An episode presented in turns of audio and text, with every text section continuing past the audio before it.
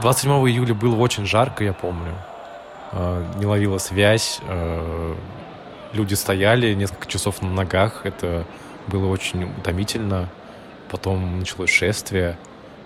Этот жаркий день лета 2019 навсегда поменял жизнь выпускника МФТИ, программиста Айдара Губайдулина – тому моменту 26-летний Айдар уже несколько раз участвовал в акциях протеста в Москве. Они начались после того, как независимых кандидатов не допустили к выборам в Мосгордуму. Айдар выходил поддержать и кандидатов от оппозиции, и их избирателей. В тот день все пошло не так, как он ожидал. Я практически там, в ту же секунду после броска я понял, что ну, не надо было этого делать. Это, это может быть чревато, как потом и оказалось. Привет, это подкаст «Не перебивай» и я, Дарья Полыгаева. Спасибо всем, кто слушает нас, комментирует выпуски и становится нашими патронами. Этот эпизод мы записали при поддержке сервиса по подбору психологов «Альтер».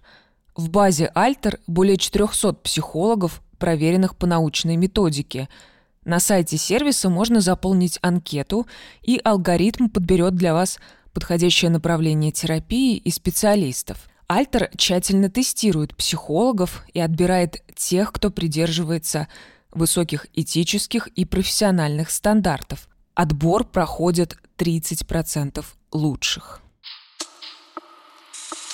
Не перебивай.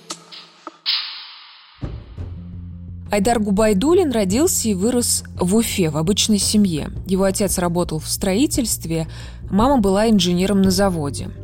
Еще у Айдара есть старший брат, ну как старший, родился на 15 минут раньше. Айдару с детства хорошо давались точные дисциплины. Он участвовал в олимпиадах по физике и математике и, отлично сдав ЕГЭ, поступил в один из лучших вузов России – МФТИ. Так Айдар стал программистом – он довольно быстро откликнулся на просьбу об интервью, и вот мы уже созваниваемся в Zoom'е. Передо мной на экране молодой сдержанный парень с белоснежной улыбкой. Айдар сидит за столом на кухне, и кажется, это не интервью, а обычный разговор за чашкой чая являетесь участниками несанкционированной акции. Мой первый митинг был в семнадцатом году, когда вышел фильм расследования Навального «Он вам не Димон». И с тех пор я старался не пропускать большие такие митинги, какие-то политические события и следил. Ну, за, за, за новостями я всегда следил, э, интересовался жизнью, что происходит в стране, но каким-то активистом не был.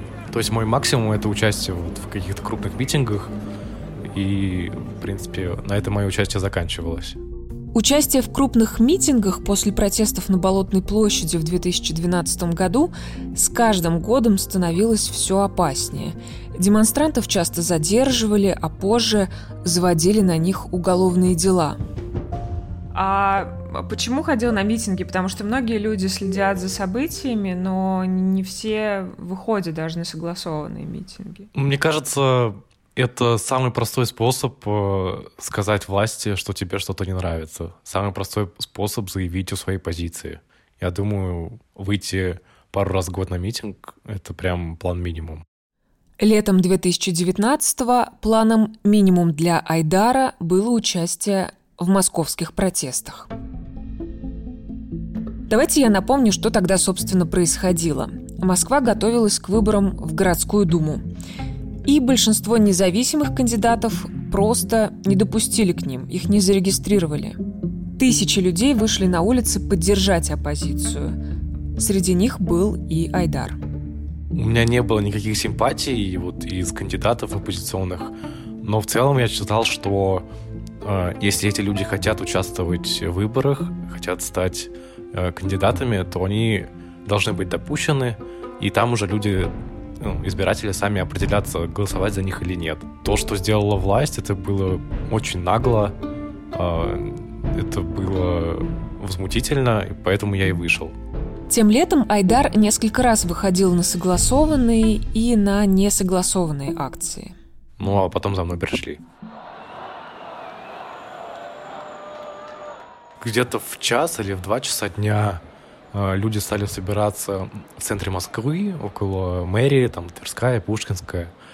Э, несколько часов люди стояли на месте, потом Росгвардия начала людей оттеснять, и началось несогласованное шествие. Ну, там было несколько групп людей, конечно, но вот одна из многочисленных групп людей пришла в итоге к зданию Лубянки. Там были какие-то типа каменные скамейки, клумбы. Кто-то там сел, кто-то стоял. Это Айдар по моей просьбе вспоминает события 27 июля.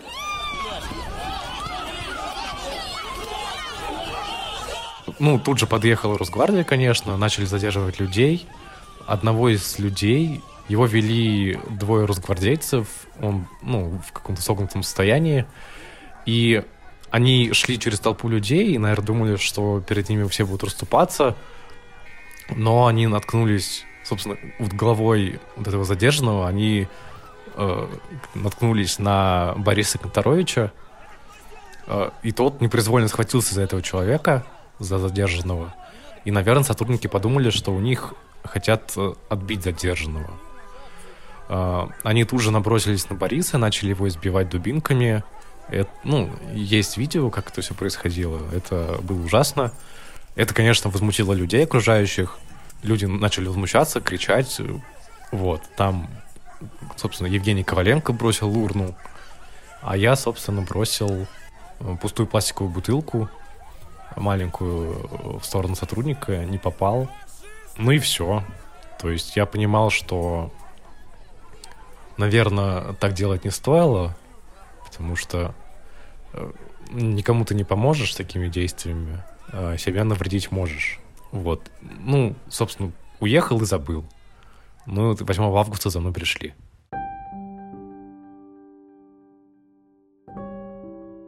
А, насколько я помню, это был четверг. А, я работал, потом после работы я поехал на тренировку, пришел домой. Это было около 10 вечера, наверное.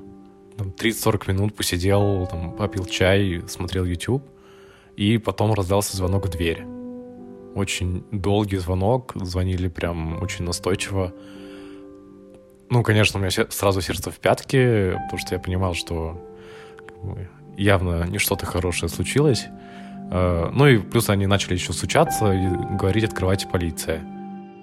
Сотрудники полиции обыскали квартиру Айдара, изъяли технику, попросили его собрать вещи и забрали в отделение – Молодой человек отказался давать показания и связался с правозащитной организацией ОВД «Инфо». Они пообещали прислать Айдару адвоката. Следователь позвонил на горячую линию ОВД «Инфо», и диспетчер спросил у него, в качестве кого меня привлекает. Он сказал, в качестве подозреваемого. И тогда я уже понял, что, ну, дело пахнет жареным, и ну, этой ночью домой я точно не уеду у него на столе лежали уголовный кодекс, уголовно-процессуальный кодекс. Я попросил, ну и, собственно, начал искать статьи, потому что я и новость читал, что начали заводить уголовные дела. Ну, то есть статьи либо массовые беспорядки, либо 318 И пытался оценить, что мне может грозить. То есть на тот момент я понимал, что вполне возможно, что я на 3-4 года уеду в колонию. Тебе было как-то страшно не по себе от этой мысли? Ну, не, не, не то чтобы не по себе, ну просто ты понимаешь, что это как бы самая большая проблема в твоей жизни вообще за всю твою жизнь прожитую.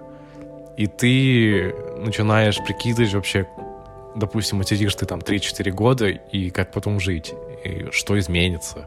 Ну, то есть пытаешься в голове прокручивать разные варианты, какие последствия будут там, для карьеры, не знаю, для жизни, для здоровья.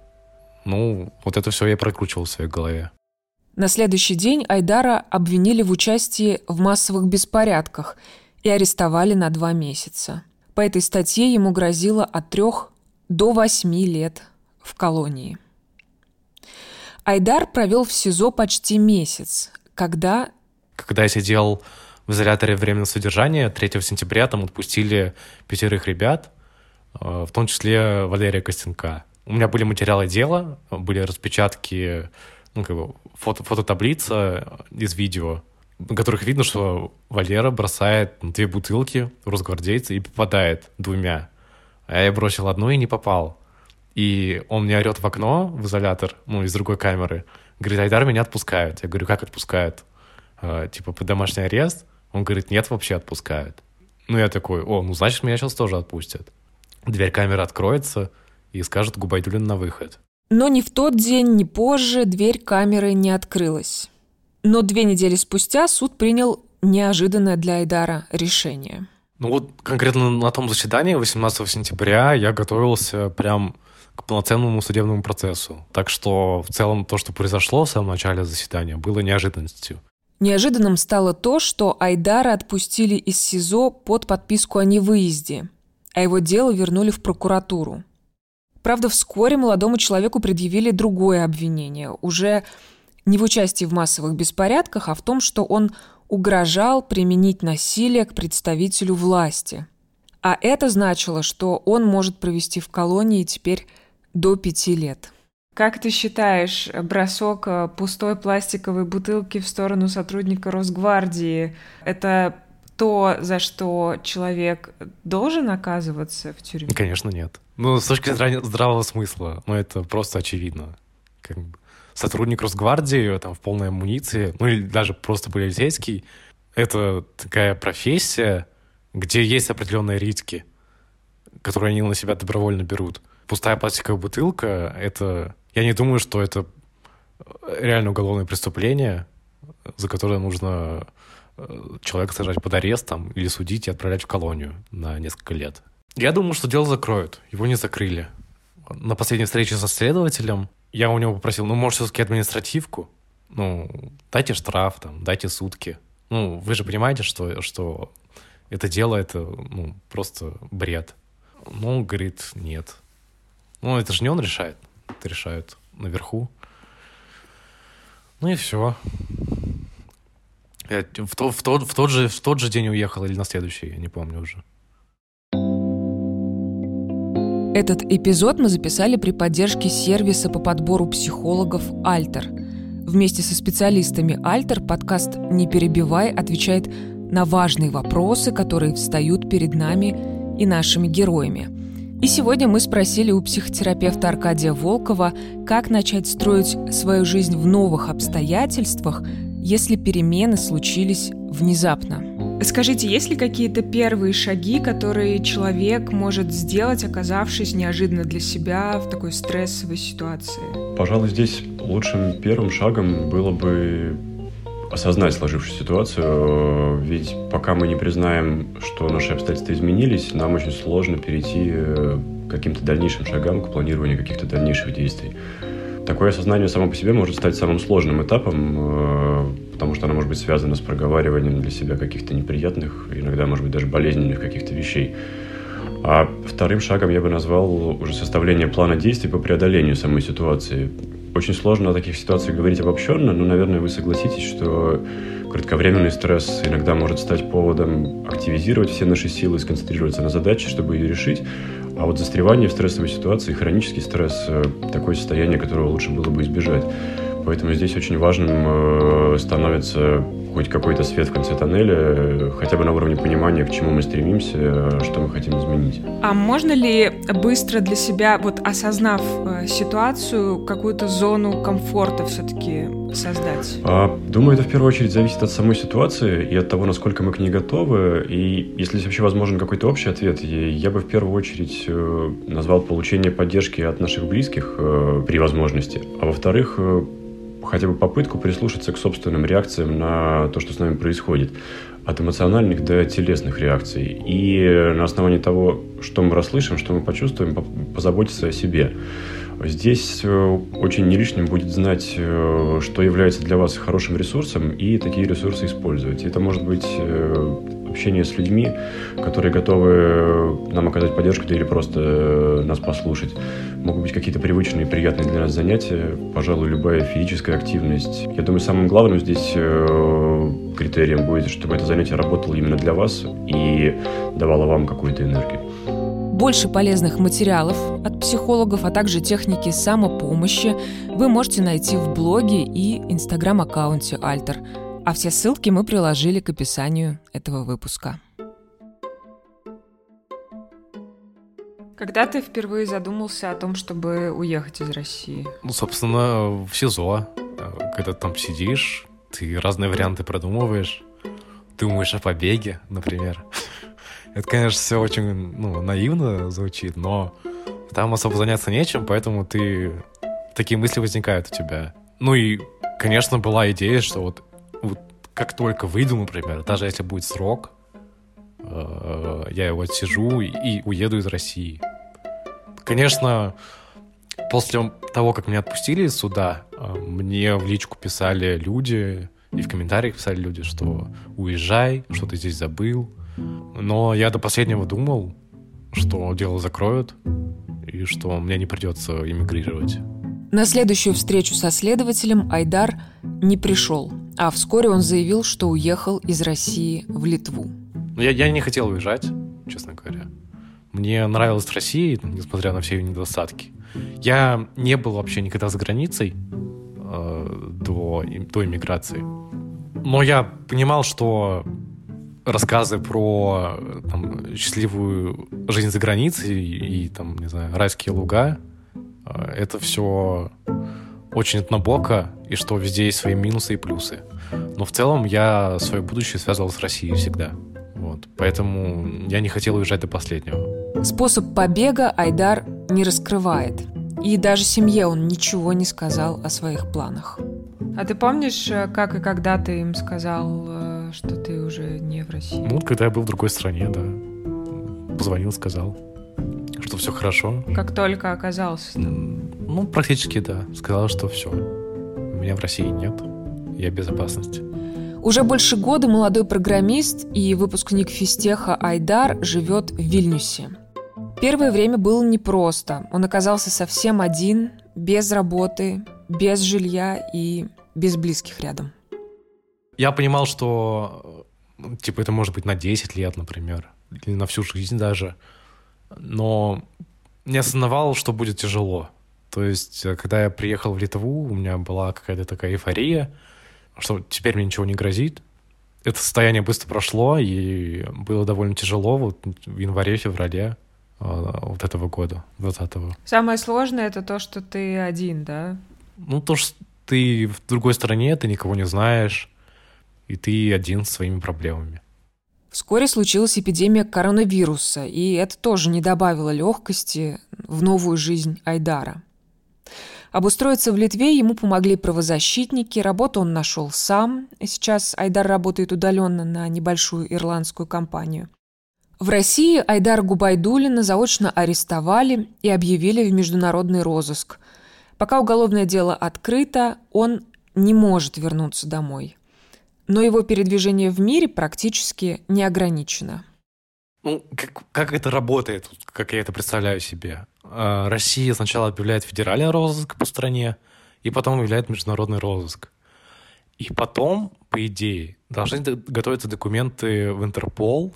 А, Интерпол должен рассматривать уже и объявлять как бы ну, в розыск человека по своей линии, по линии Интерпола. Но этого не было сделано по очевидным причинам, потому что это явное политическое преследование, и искать человека как международного террориста за брошенную бутылку, ну это просто абсурд. Ты не жалеешь в итоге о том, что уехал? Ну, сложно сказать. А, непонятно, как оценивать вообще риски вот в той ситуации. Я считаю, что вот на тот момент, это была середина, конец октября, я все сделал правильно. Но потом были суды в декабре по ну, других фигурантов. Кого-то там, как, как Самара, отпустили, например, из СИЗО, э, дав ему штраф там кому-то дали условку. Я думаю, у меня, скорее всего, была бы условка. Но на, на тот момент, когда я решение принимал, было очень сложно вообще предугадать, что будет. Так что, ну, я не жалею. Я считаю, я сделал все правильно, а там уж как получилось. В нашем разговоре Айдар несколько раз упомянул, что, несмотря на все произошедшее и в целом хорошие перспективы обустроиться в Европе, он все же очень хотел бы вернуться в Россию. Ну и в целом я вообще Москву люблю очень. Я там жил 8 лет, и я, ну, теперь я считаю этот город своим родным. Я бы хотел снова там жить, конечно. Но пока непонятно, получится или нет. Я хочу вернуться, да. Ну, если бы дело закрыли мое, я бы вернулся, пожалуй.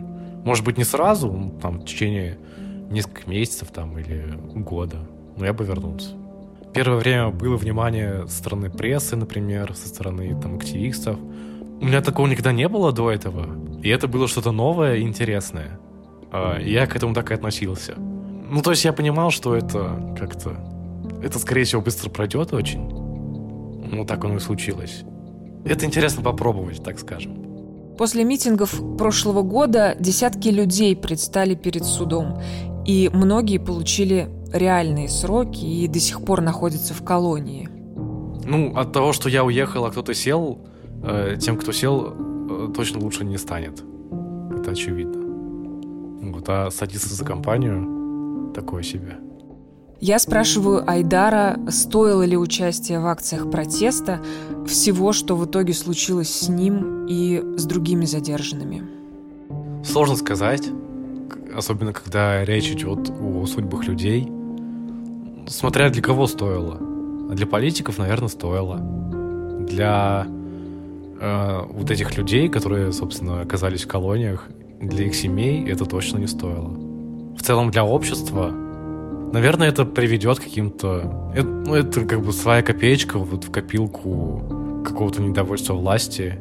Если говорить конкретно о человеческих судьбах, то нет, это не стоит того.